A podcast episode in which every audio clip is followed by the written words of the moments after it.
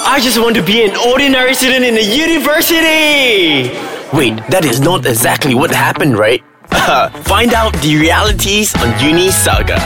Hey guys, what's new? And of course, if you're listening to this, welcome back again on Unisaga. This is your host, Daniel C. So with GE14 just passed, our Raya still can't seem to get over the fact that, you know, with this whole political fever, which is in fact, I would say a great thing because it is important that we get ourselves educated on local politic happenings because whether you like it or not, it will affect you one way or another. So, which is what uh, today's topic will be all about. So to those that went out to vote, thank you so much for exercising your rights and be proud the fact that you are actually part of history. Unlike some, you know, they just watched that whole history happening. And of course, now moving on, I have invited ourselves a guest, someone that I know of whom supported Bersih movement in hope for a clean government, for a clean election. And now that he is seated with me right here, we are gonna prop into his views in regards with what could be some of the Rakyat voice, uh, concerns, and hopes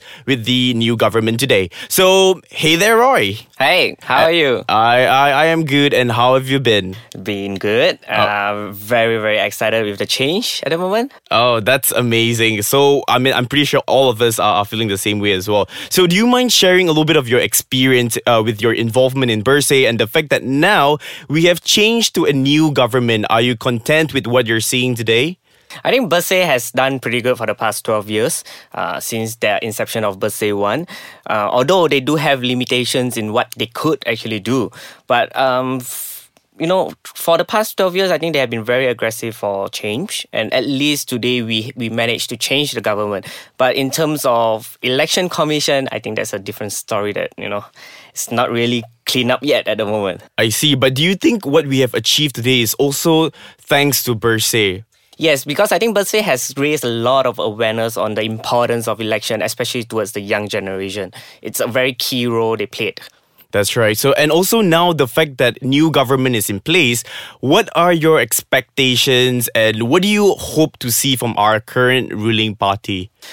Okay, for me, correct, the most key point will be a re- huge major reforms in uh, the institutional uh, that governs our country. Okay. The main, you know, the sectors like the legislative, the executive, the judicial, you know, we have to have a separation of power instead of, at the moment, we are consolidated everything into the prime minister's uh, discretion. Okay, So I think that has to be really reformed uh, to avoid whatever past that we had, the struggle that the people had just to change the government. So, so how how do you think we can not consolidate power to just the prime minister? There are a couple of ways that we can look at it, you know, f- to dis- consolidate the power of Prime Minister. Okay. What have Dr. Tun Mahathir has done actually is pretty good, where he do not hold the finance minister's position at the moment. Which is what you're addressing. What is happening today, right? It's part of the consolidation of the Prime Minister's power. But the most important thing is to return back the power to the people. I think that will be very crucial. And how do you return back the power to the people? It's things has to go through the parliament. Okay. It has to be voted in in the parliament instead of everything through the discretion of the prime minister. That's right. But speaking of which, whatever they've addressed just now, you said we have to vote in the parliament and stuff. But is that the system that we had with the previous uh, government? Okay, because to have institutional reforms, correct, all the key players like the MACCs or the election commission chairman, they have to be independent. But today, they are all actually appointed by the prime minister or the discretion of the prime minister. So, in my personal view, correct, it would be best if it's been elected by the parliament. And to be elected by the parliament, correct, I believe that, you know, there's a lot of reforms that we can do to make the country better. But one of them that I think it could be, it's to have like a few candidates as a nominees. Okay. To each individual uh, position, and of course, these nominees, correct. It's best to be not. They do not hold any political, um, you know, affiliations. They have to be free from either any any political party. Uh, that has to be vetted through, I believe. Uh, another thing is because Malaysia at the moment we, we sort of practice towing the party line when it comes to voting. Okay. So I think that needs to be abolished as well. Mm-hmm. Or a solution to that so-called towing the party line, it could be a enormous voting in parliament. So all these things are reforms that I would like to see. And another major reforms that I would like to see is to cap at least a maximum two terms for heads of states as well as the prime minister. Well, that is a very interesting point. That's really nice. But I'm also very keen to hear more about towing the party line. But of course, we're going to go on a short break right now and we're going to join you back again after this. Okay.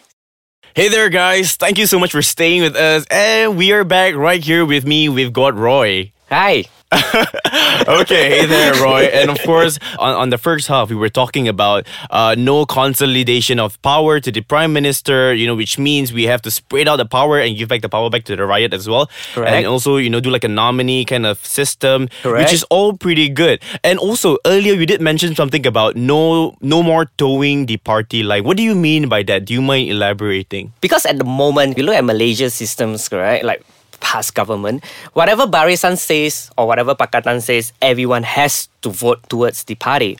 But if you look at countries like in Europe or in US, they can actually vote for opposition's uh, legislation that they support the bills that they, they present so that's one thing that i think that's really healthy for democracy whereby you know you you get to choose whatever bills or whatever views that you think that is appropriate that it's going to benefit the people instead of just you got to toe the party line So, not towing the party line, um, I am still a little bit confused because it appears to be a bit vague. So, are you trying to say that, okay, like, how do I say it? Like, you mean like if a party has a suggestion of a bill then they will actually have to vote regardless whether they agree or they disagree with it That is towing the party line I see, okay, all right. And also, other than that, what else? Yeah, I think another thing it's key point will be non-related uh, ministers appointed to GLCs because at the moment you see a lot of ministers are appointed to GLCs as well.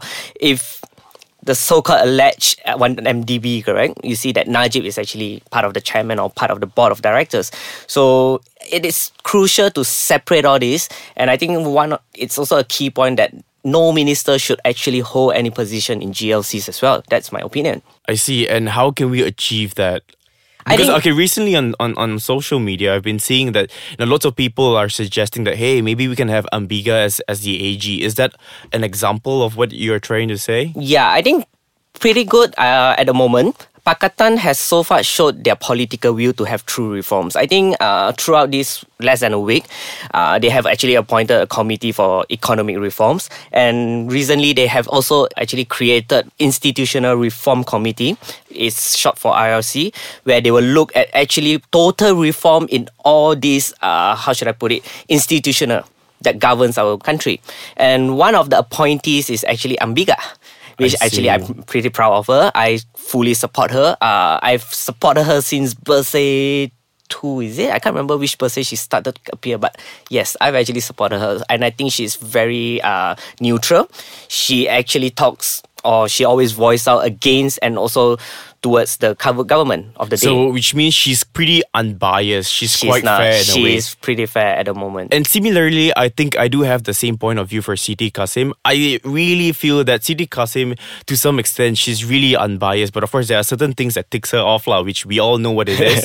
uh, but speaking of, you know, I mean, like, I think she do get her things straight and she do know what is, like, sort of right and what is wrong Correct. and when to question and, you know, when is wrong and stuff like that. So, but of course, which also brings me to my another question. I would like to tie this down to the students. Um, one of the manifestos that Harapan, uh, Pakatan Harapan, um, okay. propose Mm-hmm. is to mansuhkan, which is the PTPTN, pembayaran Correct. PTPTN.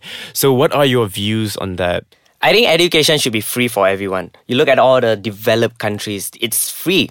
Education is free unless you want to go to private universities. So I think it is a good idea to so-called mansuhkan, but it's to take time because, you know, they just form a government and it's going to take a lot of time for reforms. But at the moment, the most key point is we see the political will from them. But know. my only concern here is people would take that that that leeway, you know, like okay, free education, but then you know how many of them will really study hard? Because like for now, what we have is which which is what I really fully support as well. Uh, the fact that okay, you can only get free PTPTN when when you graduate first class honors. So that is what I personally feel. Yeah, I mean, of course, it's not going to be for everyone. Pakatan, you know, I, I do agree with you. So they have to have some kind of system of merit points, whether you are eligible for it or not. That has to be come out. So, in the conclusion, what is your take? Would you still support uh, to mansuhkan PTPTN, or would you say that you know maybe there could be another way to it? I think there's another way to it, not totally abolish it as well, or maybe make a reform to the so-called requirements or laws protecting it. I see. Okay. Uh, and of, of course, and now before we wrap up the whole show, do you mind sum up your whole point of view again? Like maybe what are the true reforms that you would like to see Okay. to make Malaysia a better place? Uh, the key point to me it's institutional reforms. You know why? Because we really need to strengthen the pillars of democracy in Malaysia. We we have to have a two party systems and we have to deconsolidate all these powers and return all this power to the right rakyat. I think that is the crucial point. Um, it's not the GST abolishment or the toll, but it's the total institutional reforms that I would like to see from Pakatan. Okay, thank you so much, Roy. And I'm afraid that you know can see the producer is really queuing for uh, wrap up timing. And of course, I like to believe that you have opened quite an unthought of perspective where listeners can really think about it. So thank you so much. And of course, uh, democracy should be the root of our political scene, which o- which is also what I believe. And because oftentimes, sometimes you get too carried away when we blindly follow a political party. I totally agree with that. I feel our love should be on Malaysia, not like for Barisan Nasional of for Pakatan Harapan. So as much as you support the current ruling government right now, the current ruling party, uh, also always remember that we need to do check and balance. All right, Correct, is that correct. is the most important thing because I would like to say that every politicians are corrupted in one way or another.